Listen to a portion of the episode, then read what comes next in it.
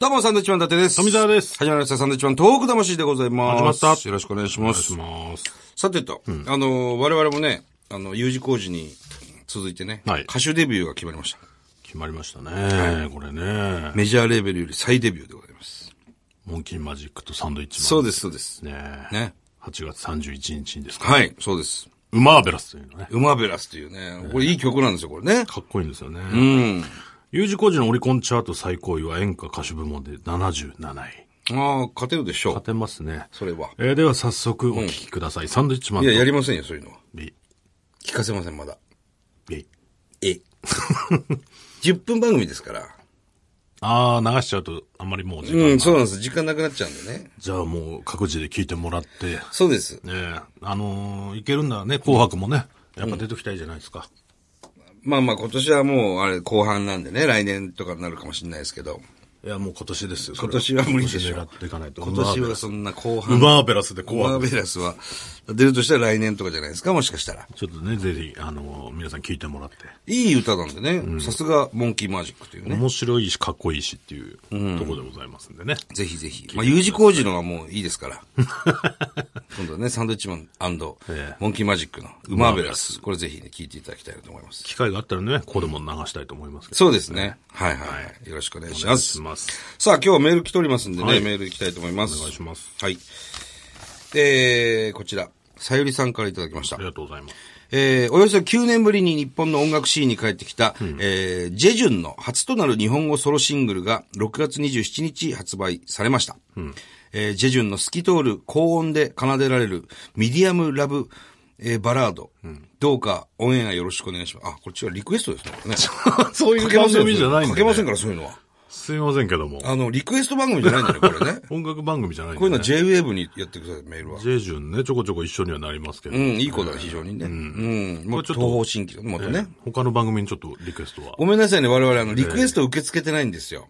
これかけるんだったら、あの、ウマーベラスをウマーベラスかけないといけないんで。自分らの歌も流さない番組ですから。ええさあ、こちら。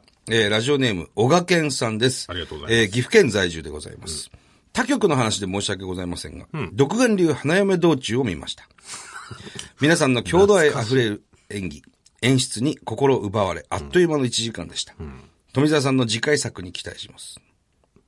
富澤さんの次回作ってどういうことですかだから、あのー脚本でね、ああ、なんか、お、俺もちょっとやってほしいみたいなことがあって、なんかちょこちょこボケのとことか直したりしたんですけど、だからどういうは発表の仕方になってるかわかんないですけど、富澤初脚本みたいに書かれてるのかもしれないですけど。じゃあこの、まあ、ドラマは、面白いというところは、富澤が作ってるというふうに捉えてよろしいんでしょうかうん、そういうふうに捉えられるとまたおかしな感じになるん で、それもうその番組ももう何年前だよっていう話なんですけど、 ?2 年前かな再放送かなんか最近したんですよね。ドラマでね。はい。よくわかんない、よくわかんなかったですけど、 やめろよ。何日かかったんだよ、これ撮んのに。まあまあ見ていただいたならね、ありがとうございます。そうですねということですけども。えーその物語中ですね、途中映る街の様子、えーさら地となった競馬場の映像は、まだまだ復興には時間がかかりそうだと認識させられました。まあ、これは2年前のことになるのかもしれませんけどね、再放送だったんだよね、この間はね。えーこれからもサンドのお二人にはテレビラジオでの活躍で東北を盛り上げていっていただきますようお願いいたしますとあ。りがとうございます。嬉しいですね。うん。岡健さん、岐阜在中、在住ですけども、岐阜もね、もちろんそうですけど、京都とか、えー広島、岡山、山口、大変な被害があったでしょ愛媛、四豪国。雨でねうん、西日本豪雨って。あの映像を見るとね、この間も東北の人とね、お話ししたんですけど、あの、西日本豪雨のね、映像を見ると、どうしてもあの、津波とね、の映像とリンクすると。ちょっと震えたなんていう話も聞きましたけど、やっぱあの、川が氾濫したりだとか、そうやって家が流されたりとか、やっぱ同じようになるんだね。なんかでも、雨の被害の方がなんか引く,、のが遅い感じはしたけどね。水が引くっていうことね。ああ、確かにね、うん海から津波が来たら海に波が戻りますから。でもその、まあ、その引き波っていうのはすごく早い、勢いがすごいんですけども。うん結構そこにとどまっちゃってるというかね。そうなんだよね、上から降ってきた雨はどこに引くんだろうっていうふうに考えると難しいよね。東北の時にはね、すごくお世話になったので、あの、熊本のね、地震の時は、比較的、あの、我々もすぐ行けたんですけども、なかなかこの、ね、西日本豪雨の被災地には行けてないですね。ちょっとどういう状況なのか、まあ、科学仮説なんかに住んでる方もたくさんいるでしょうし、うん、で、やっぱ芸人出身、その地域のね、出身の芸人なんかがすごく多くて、はい。あの、千鳥のね、まあ、二人とも千鳥は岡山ですし、ノブ君もこの間帰戻って、被災地見に行ってきたって言ってましたけど、やっぱ、いや、大変ですわ、というふうに言ってましたね。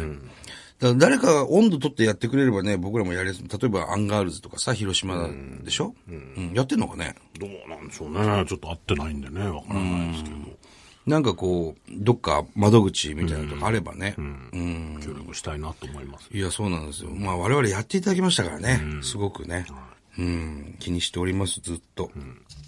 もうちょっとメディアはニュースをするべきだなと思うけどね。西日本豪雨の。ちょっと早めにやめたでしょやめ、やめてはいないんだろうけど、短いような気がする。少ない。もっとあってもいいかな。もっと知りたいんだけど、ニュースでやんないからっていう感じだな。なるほどね。ああ、そっか。暑いっていう情報の方が、まあね。うん、多くなっちゃってるからね。非常に暑いですよ、確かに。その40度を超える地域があったりとか。うん。だからその、それこそ、小賀県産岐阜県に住んでますけど、岐阜の多治見なんていうとか非常に高温でね、高いですよ、気気温が。あの、埼玉、あの、熊谷もそうですけども、盆地と言われるとこは本当に暑くなっておりますからね、今年の夏は。気をつけないといけません。熱中症で倒れてる方もね、バタバタといるみたいです。そんな中我々はね、あのー歩く番組をやってまして、今。うん、ロケ行きますね。月2回。秘境を、秘境をね、歩くわけですよ。暑いわ。T シャツびしょ濡れです。まあね、途中で雨が降ってきたりもしますし、ただまあオンエア的にはね、すごい爽やかなね、ドローンのドローンの絵になるっていうのはね、ありますけども。すごい歩いてますからだ。から、これからまたその、温度がね、多分ずっと上がってくのは当たり前、異常気象とか言ってますけど、これが普通になってくるとなると、あんまりそういう外のロケっていうのも夏は難しくなってくるよね。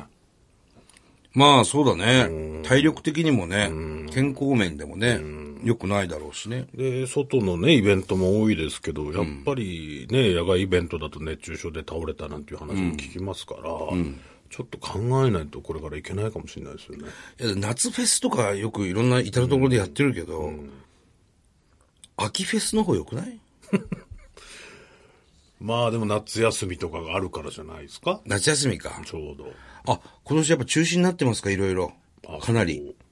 はあ。いや、もう熱中症すごい。だって北海道で30度超えてるわけですから。一番涼しいのは沖縄だっていう日がありましたよね。ええそう。だから今日もニュースで見ててやってたけど、取れる魚なんかがね、やっぱ取れなくなってきてる。サンマとか。で、渡り鳥も、日本に行く必要ねえなっつって来なくなってるとか。あら。そうなの。だから生態系変わってくるなんて話してましたよ。うーん。どうなるんだろうね、あと。だからあの、あれじゃないのアマアマゾンみたいなななってくんじゃないのだかマジか。ら取れる魚もほら、青いやつとか、グルクンとか。なってくんじゃないの仙台港でグルクンが取れたりするの。いやいや、ちょっとマジかよ、おい。いいよ、別にグルクン取れて も。取れてもいいけど。なんだろう、そういう地域に住んでる動物が、まあ、住める環境になっちゃうから、ワニと。とワニとかが、こう、普通に横断歩道をこう行ってる嫌だね。絵が出てましたけど、ワニが。それこそね、そういう病気というか、マラリアはいはいはい。とかも出てくるんじゃないかってなるほどなやってたから。いや、変わってくるよな、気温がな。うん。この、この30年で、えー、平均気温が4度上がってるらしいですから。これは。この100年かな。確か。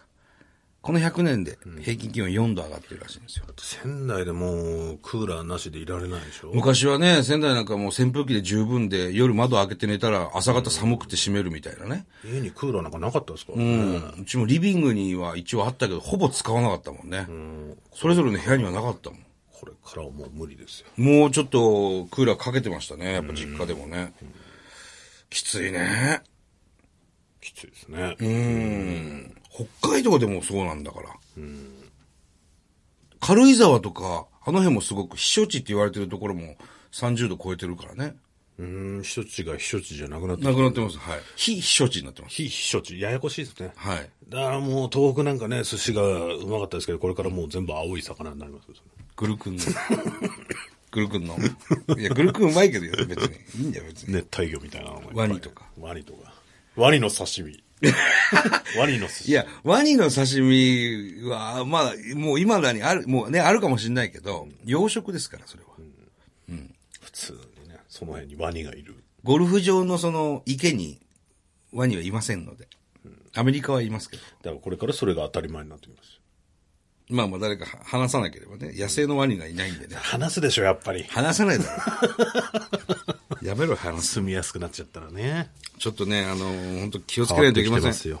夏休みっていうのもね、ちょっと日にちずらすとかね。ああ、まあでもそういう必要甲な子園なんか、そうです、甲子園。俺もうこんな暑い中、よく野球やんなと。倒れてないの大丈夫なの倒れてる人もいるだろうけどね。だからアルプススタンドなんかも相当き温度上がるしね。で、グラウンドなんかもうすごい暑くなるし。キャッチャーなんか大変です、あれ。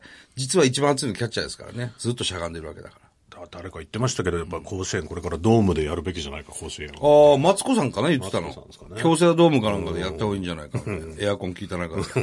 それはそれで俺はありだと思いますけど、ただ甲子園なんだよね、やっぱりね。もしくは甲子園を屋根つけるか。甲子園に屋根つけるはまた違うじゃないです違か。うの。ワニも出ますから、その、ワニ出ません甲よ子園にはね、ワニが出るようになりますから。出ません、出ません。池がねそういうのも本当にちょっと考えていかないと、マジで。もしかしたらね。いけないですよ。もう毎年こういう風になってますからね。うん。今年暑いね、去年も暑いけど、来年はちょっと涼しくなるかなっていうことじゃないんで。毎年暑くなるから、気をつけないといけないね。はい。さあ、ということで、この番組はですね、東日本大震災に対するあなたのメッセージを受け続けます。はい。はがきの方は郵便番号100-8439日本放送サンドイッチマンのトーク魂まで。はい。それではまた来週で。バイビーさよなら。